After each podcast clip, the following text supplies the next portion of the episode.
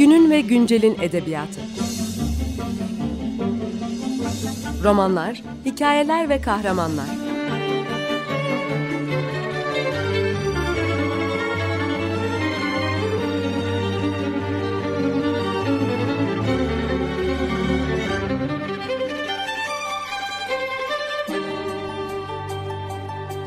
Hazırlayan ve sunan Seval Şahin.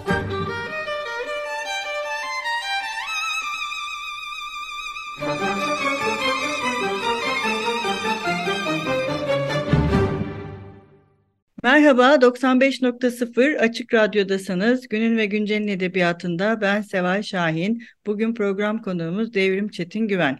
Merhaba hocam, hoş geldiniz.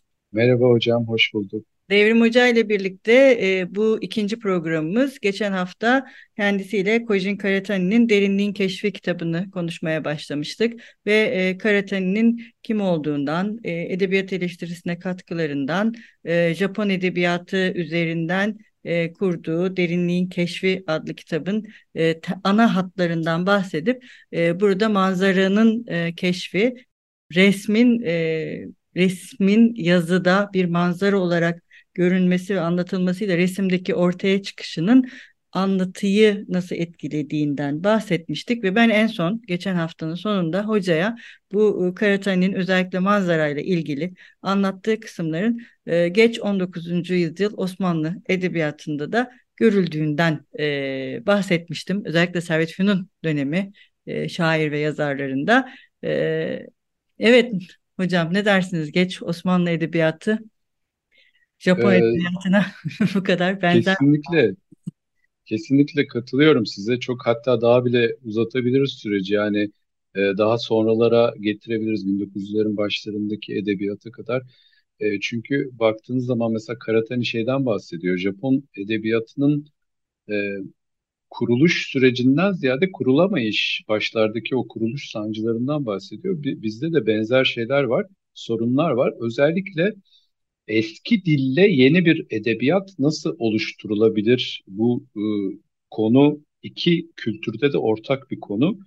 E, çünkü baktığınız zaman e, eski e, ben Osmanlıca çok bilmiyorum siz çok daha o konuda e, bilgi sahibisinizdir ama e, okuduklarımdan anladım bambaşka şeyler özellikle Osmanlıca yazı dili ile e, konuşma dili bambaşka şeyler. Aynı şey Japonca için de geçerli. Dolayısıyla o e, Batı dillerine bakıldığı zaman, Batı Avrupa'nın e, edebiyatına bakıldığı zaman konuşma diline çok e, modern dili de ağırlıklı olduğu şeklinde bir tespit yapılıyor. Dolayısıyla bu edebiyatın modernleşmesi süreci dilin sadeleştirilmesi gibi bir e, süreç olarak işliyor ve bunda da çeviri çok önemli bir e, rol kazanıyor. E, hatta e, şeyin Karatani'nin bahsettiği bir e, şey var, durum var. E, Edo döneminde yani Edo dönemi 1603-1867 arası e, 1850'li yıllarda bir e, tercümanın, bir çevirmenin bir önerisi var. Meclise sunduğu diyor ki e, o zaman shogunluk var yani samuraylık sistemi hala e, geçerli. Diyor ki biz bu kanji alfabesini yani o Çin'den aldıkları resim yazı, kavram yazı sistemini kaldıralım e, diyor. E, bunun sebebini de şöyle açıklıyor. İşte bakın Batılılarda ne güzel alfabe var. A, B, C. A sesini A harfi veriyor. B sesini B harfi veriyor. Bizde öyle değil. E, gerçekten Japonca'da e, son derece heterojen bir sistem var. Bir karakter birçok sesi e, ifade edebiliyor. Bir karakter çok anlamlı olabiliyor. Tamamen o heterojen sistemin homojenize edilmesi gibi bir şeyi yani çok türlü bir şeyi tek tip, tek tür bir şeye dönüştürme gibi bir öneride bulunuyor. Bu tabii ki e, kabul görmüyor ama Karatani diyor ki bu kabul görmese bile kısmen uygulanmıştır ve e, Japonca e, sadeleşmiştir, biraz yoksullaşmıştır eski özellikle geçmiş zaman eklerinden bahsediyor mesela. Orası çok ilginçti. Bizim Türkçe'de şey yapabiliriz, e, karşılaştırabiliriz. Mesela bizde mişli geçmiş zaman vardır, bir de diğeri geçmiş zaman vardı. Tabii ki siz çok iyi, iyi, iyi bildiğiniz gibi. Bak ve şeyi de biliriz mesela yabancılar bir türlü şu mişli geçmiş zamanı şey yapamazlar. Mesela ben Roma'da doğdum der mesela İtalyan. Hani sanki doğumunu görmüş gibi. E, mesela ondan bahsediyor Karatani. Bizde de bir mişli geçmiş zaman eki vardı. Fakat bu yazının modernleşmesi sürecinde atıldı bu diyor. Sadece değil geçmiş zaman kaldı. Mesela bu tür şeylerden bahsediyor. E, dolayısıyla Karatane'nin çok e, pozitif yaklaştığını e, söyleyemeyiz bu sürece. E, bizim e, şeyde de bizim edebiyatımızda da Servet-i ve sonrasında hep dil sorunu çok ön planda. Mesela şeyi okuduğumuzda bile e, Halit Ziya Uşaklıgil'in Aşkı Memnusunu e, tamam çok şeyler var, Osmanlıca ifadeler var ama yepyeni bir dil e, görüyoruz aslında orada. Evet bir de bu dil hep bir manzarayı keşfetmek bir de e, manzarayı kendi içinden keşfetmek. Hani kahramanın gördüğü manzarayı anlatmak. Çünkü gerçekçi olmak ancak o şekilde mümkün. Yani bu bu da bu anlamda da bir paralellik var. Hani manzaranın nasıl o içsellikle bir arada e, olabildiğini e, göstermek. İsterseniz biraz oraya geçelim. Bu içselliğin keşfi nedir? Peki manzaranın keşfi böyle bir şey. Şimdi buradan o benlik ve anlatıyla içselliğe geçiyor çünkü. E, içselliğin keşfi yine e, Karatani şöyle bir şey yapıyor. Bir kavram e, belirliyor ve bu kavram altında çok farklı konuları tartışıyor, çok farklı fenomenleri tartışıyor. Fakat tabii ki o kavramla ilişkili olan e, fenomenleri tartışıyor. İçselliğin keşfinde şöyle bir şey var. E, Karatani bu e, kitabında e, Hristiyanlığın ve özellikle de Protestan Hristiyanlığın e, modern edebiyatın oluşumunda çok etkili olduğunu söylüyor. E, Protestan Hristiyanlıkta da şöyle bir şey vardır. E, sizin bir iç dünyanız olduğunu varsayar. Yani aslında bireysellik çok önemlidir protestanlıkta. E, dolayısıyla Tanrı'yla birey e, iki e, subject olarak kurulur. Yani subject kelimesi biliyorsunuz iki anlamı var. Hem efendi anlamına geliyor hem kul anlamına geliyor. E, dolayısıyla e, Katoliklikten ya da Ortodoksluktan farkı e, kurumun aradan çıkarılması, kilise kurumunun ya da rahiplerin e, büyük ölçüde aradan çıkarılması gibi işte solo scriptura kavramı var mesela tek sadece yazı, sadece kutsal metin, kutsal e, kitap gibi bir kavram var. E, dolayısıyla mesela Robinson Crusoe'da bunun bir örneğini görüyoruz. Karatani de kısmen bahsediyor. Robinson Crusoe bildiğiniz gibi çeşitli maceralar yaşadıktan sonra bir adada mahsur kalıyor 27 ya da 28 yıl. Ve orada aslında kendisini keşfediyor tanrısını keşfediyor e, ve bir birey oluyor bir anlamda. Şimdi Japonya'da bunu nasıl yapacaksınız? Japonya gibi Budist, e, Şintoist bir kültürde çünkü Budizmin temeli nefsin bastırılması, nefsin öldürülmesi. Dolayısıyla tamamen karşı protestanlığın e, bütün şeylerine. E, bunu nasıl başardılar? Bu soruyu soruyor aslında Karatani. Yani Japon edebiyatında içsellik nasıl keşfedildi? Nasıl e, bireylik, bireysellik, ferdiyet sahibi karakterler nasıl kuruldu? E, bu, bu tartışılıyor ve bunun dille olan ilgisi aslında içsellikte çok önemli. E, mesela çok farklı e, şeylerden yararlanıyor. Çok farklı batılı e, filozoflardan, kuramcılardan, psikanalistlerden yararlanıyor. Mesela bunlardan bir tanesi Freud. E, Freud diyor ki e, insanın e, kendi bilinç dışıyla e, iletişime geçmesi için bir soyut düşünce dili oluşturması gerekiyor. Bunu da doğrudan oluşturamaz diyor. Bir travma yaşaması gerekir diyor. O travma sonucu e, şeyinin içe dönükleşmesi, bakışın içe dönükleşmesi gerekir diyor. Böylelikle bir e, dil oluşur ve iç, kendi iç içselliğini keşfeder diyor. E, böyle bir şeyden bahsediyor ama e, dil düzeyinde baktığımız zaman işte söz yazı birliği dediğimiz şey yani yazının konuşma diline uyarlanması e, bu şeyi sağlıyor. Mesela şimdi hani Osmanlı ya da Türk edebiyatını düşündüğümüz zaman hep böyle belli kalıplar var. O işte gülle, bülbül gibi falan. Bir takım kalıplar aracılığıyla duygularınızı ifade ediyorsunuz. Ama modern edebiyatta duygularınızı doğrudan ifade etmeniz e, bekleniyor sizden. E, bunu da e, sağlayan büyük ölçüde konuşma dili oluyor. E, dolayısıyla burada e, duygusal bir e, dilin oluştuğundan e, dem vuruyor. Mesela işte hep söylenir ya ilk psikolojik roman işte şudur e, falan gibi bizim edebiyatımızda. Böyle bir dilsel boyutu ve e, psikolojik boyutu var. Bir de politik boyutu var. E, ama bilmiyorum zamanımız kaldı mı ona göre. Tabii o politik boyutuna da e, şimdi yine bir ara vereceğiz. Bir müzik arası. E, sonrasında devam edeceğiz. Merhaba tekrar 95.0 Açık Radyo'dasınız. Günün ve Güncel'in edebiyatında ben Seval Şahin, Devrim Çetin Güven'le birlikte Karatan, Kojin Karatani'nin Derinliğin Keşfi kitabını konuşmaya devam ediyoruz. Bu e, program ikinci hafta ve bu ikinci haftanın ikinci e, bölümüne başlarken kısaca birinci bölümde e, bahsettiklerimizden söz edeyim. Şimdi derinliğin yani ilk benliğin keşfiyle birlikte ve bir alt üst oluştan da bahsediyordu Karatani. İşte Devrim Bey bunun söz ve yazı birliğiyle ilişkisine değinmişti ama bunun bir de politik bir boyutu olduğundan söz etmişti ve tam da orada kalmıştık. Şimdi bu politik boyuttan devam edelim.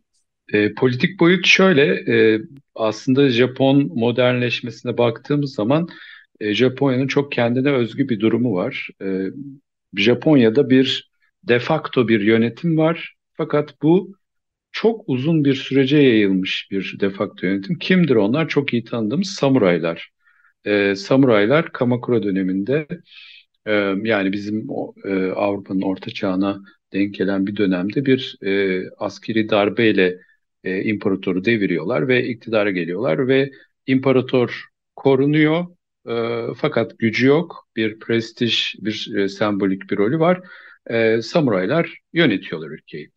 E, ve e, şeye baktığımız zaman da e, Japon modernleşmesine baktığımız zaman da e, özellikle batılı emperyalist güçlerin ülkeye gelmesiyle 1850'li yıllarda e, Amerika'nın işte Japonların kara gemiler diye adlandırdığı e, fırkateynlerinin gelmesiyle ve limanları e, artık açın e, zorlaması yapmasıyla çünkü Japonya'nın Edo döneminde dünyaya kapalı bir dönemi var. E, bu bir şeyi tetikliyor, bir iç savaşı tetikliyor ve samuraylar iki gruba ayrılıyorlar. Bir shogunluk yanlısı ve imparatorluk yanlısı. Ee, sonuçta imparatorluk yanlısı olanlar kazanıyor. Shogunluk yanlısı olanlar ise e, kaybediyorlar ve e, o shogunluk yanlısı olanlar yani mağlup mağlup samuraylar, yenilmiş samurayların e, modern Japon edebiyatını kuran kişiler, çocuklarının daha doğrusu olduğunu görüyoruz. Yani yenilmiş, tutunamayan samurayların çocukları aslında modern Japon edebiyatını kuruyorlar. E, dolayısıyla burada Karatani çok ilginç bir benzetme yapıyor. E, Roma İmparatorluğu'nun son döneminde e, Hristiyanlığa geçiş geçen e, şeylerden bahsediyor. Romalı e, aristokratlardan bahsediyor. E, Japon bu yenilmiş samurayları e, ben bir makalemde onları küskün samuraylar diye adlandırdım. E, çünkü yeni sistemden istediklerini bulamıyorlar ve küsüyorlar yeni sisteme. E, bunlar e, bütün o öfkelerini e, e edebiyata döküyorlar e, ve yine ilginç bir şekilde aynı o Romalı aristokratlar gibi Hristiyan oluyorlar. Yani o eski itibarlarını çünkü samuraylık biliyorsunuz çok şey bir şey prestijli bir sınıf. Eski itibarlarını Hristiyanlıkta arıyorlar. Bir de edebiyatta arıyorlar. Aslında şeyin sistem olarak itiraf diye bir bölüm var. Bunda o bölümde ayrıntılı olarak bahsediyor Karatani. Ve bu da bir içsellik. Evet, yani Hristiyanlık hocam. Evet bu itiraf meselesinden çok güzel olur. Tabii. Tabii. Ee, e, itiraf, e, sistem olarak itiraf diye bir başlığı var Karate'nin. Burada aslında baktığımız zaman e, modern edebiyatın itirafla çok ilgili olduğunu görüyoruz. E, özellikle romanın böyle olduğunu görüyoruz. E, ve bu Karatani burada e, şeyle ilişkilendiriyor. Katoliklikteki günah çıkarma e, ya da kısmen diğer mezheplerde de olan e, günah çıkarma, tövbe etme geleneğiyle e, ilişkilendiriyor. Aslında burada biraz Foucault'a da Foucault'a da gönderme yapıyor. Michel Foucault çünkü e, şeyin işte bu kilisedeki günah çıkarmaların e, uzantısını psikanalizde görüyor. Oradan sonra edebiyata bağlantılandırıyor. E, dolayısıyla Japonya'da da bakıyorsunuz e, Ben romanı diye bir şey var. E, ve bu Ben romanın romanlarında e, bir yazarın genelde e, cinsel e, olan bir günahlarını e, itiraf etmelerinden ibaret olduğunu görüyoruz. Buna en iyi örnek herhalde biraz önce de biraz kısmen bahsetmiştim. Tayama Katay'ın ya da Katay Tayama'nın e, Döşek isimli romanı. E, burada e, bir e, Taşra'dan gelen bir kız öğrenciyi e, öğrenciye yazarlık eğitimi vermesi gereken bir e, orta yaşlı bir yazar var. E, fakat o kıza aşık oluyor. Sonra kızın başka bir sevgilisinin olması üzerine kızı babasına şikayet ediyor falan. Böyle bir süreç. Roman bundan ibaret ve yazarın gerçek şeyiyle ilgili, gerçek deneyimiyle ilgili. Fakat burada hiçbir cinsellikle ilgili hiçbir şey yok. E, fakat e, yazarın itirafları var. Dolayısıyla Karatani bunu şöyle özetliyor. E, Japon modern edebiyatında bu dil yani o İngilizce söylersek politically correct bir şekilde e, şehvet günahını anlatan dil dönemin okurlarına çok ilginç geldi diyor. Yani genç okurlara.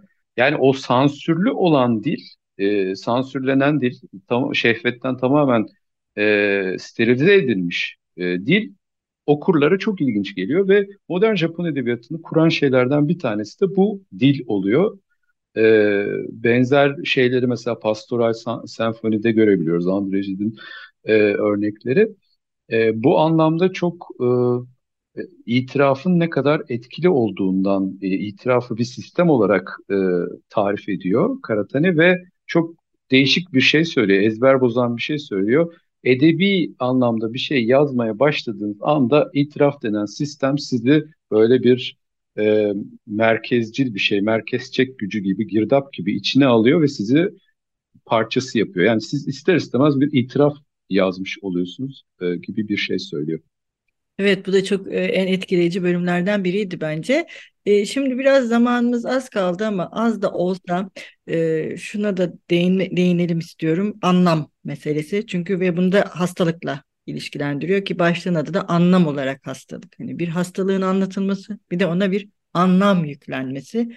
Bu ikisi arasındaki e, fark ve tabii veremle açıyor e, doğal olarak hı hı. bildiğimiz gibi. Bir de bu anlam ve anlam olarak bir şey hastalık meselesine bakabilir miyiz? Aslında e, anlam meselesinde Karate'nin burada şey yaptığı, vurguladığı kavramlardan bir tanesi yüceltme kavramı. E, bu manzaranın keşfi, içselliğin keşfi, sistem olarak itiraf ve anlam olarak hastalık bölümlerinin hepsinde ortak olan bir konu. E, önemsiz bir şeyi ya da rahatsız edici bir şeyi önemli bir şeye ya da rahatlık veren bir e, şeye dönüştürme süreci olarak e, düşünebiliriz psikolojideki e, yüceltme kavramını, sublimation kavramını. Dolayısıyla bu anlamın Batı edebiyatında çok abartılan bir şey olduğunu Karatani ima ediyor. Yani aslında alelade bir şeyin çok fetişist bir şekilde vurgulanması sürecinden bahsediyor. Buna herhalde en güzel örnek hastalık olabilir. Hiç kimse hasta olmak istemez. E, ama baktığımız zaman mesela e, işte Kamelyalı Kadına baktığımız zaman e, Dumofis'in 1848'de yayınlanan e, bakıyorsunuz bir kadın güzelliğini neredeyse tamamen veremli olmasından alıyor. Böyle bir süreç yaşıyor. İlginç bir e, toplu çılgınlık e, süreci yaşıyorlar. E, benzer bu şeylerin Japon edebiyatında da yaşanmasından bahsediyor.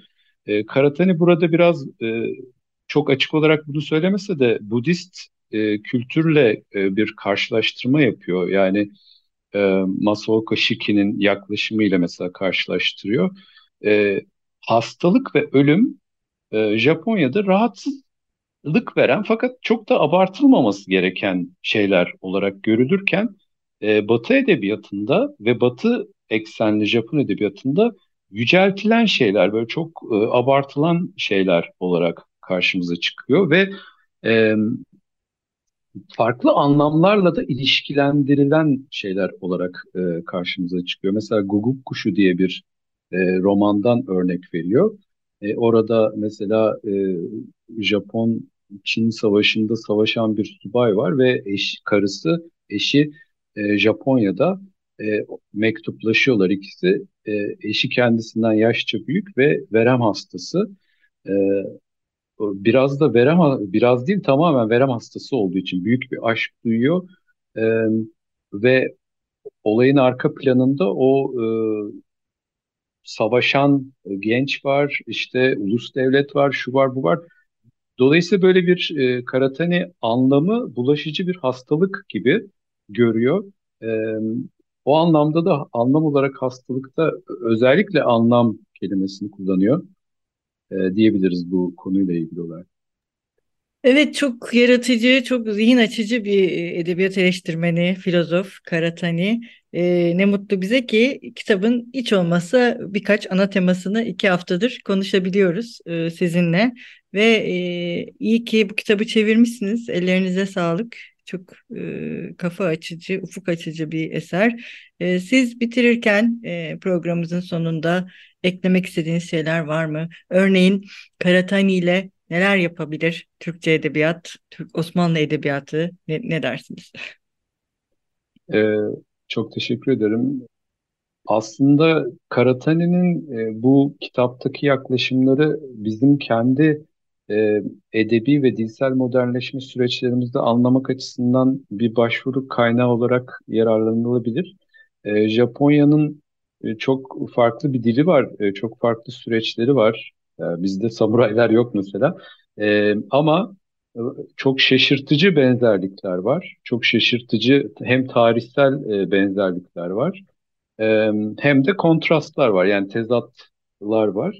O, o anlamda çok e, faydalı olabilir diye düşünüyorum. Siz de bahsettiğiniz Servet-i Fünun edebiyatı olsun, e, daha sonraki ilk e, 20. yüzyıl başı e, eserleri olsun, Tanzimat edebiyatı olsun. O bizim modernleşme sancılarımızla benzer şeylerin e, Japonlarda da yaşandığını e, görüyoruz. Fakat bizde bu sürecin e, tanımlanması konusunda bizim çok e, yetersiz kaldığımızı da e, görüyoruz. Belki bu biraz da bizim tarihimizle ilgili bir şey. Yani çok savaşlarla sürekli e, uğraşmak zorunda kalan bir milletiz. Japonya o konuda daha rahat dünyanın ücra köşesinde olmasından dolayı ama çok e, faydalı olabileceğini düşünüyorum. Şeylere de baktığımız zaman aslında yüksek lisans tezlerine, doktora tezlerine işte bir takım makalelere falan baktığımız zaman e, Türk dili ve edebiyatı alanında da e, e, yavaş yavaş kullanılmaya başlanan bir kaynak olduğunu görüyorum. E, bu benim için de e, sevindirici bir şey. Ne güzel. Çok teşekkür ederiz. Çok sağ olun. Ben, ben çok teşekkür ederim bu fırsatı verdiğiniz için. Hoşçakalın. Görüşmek üzere.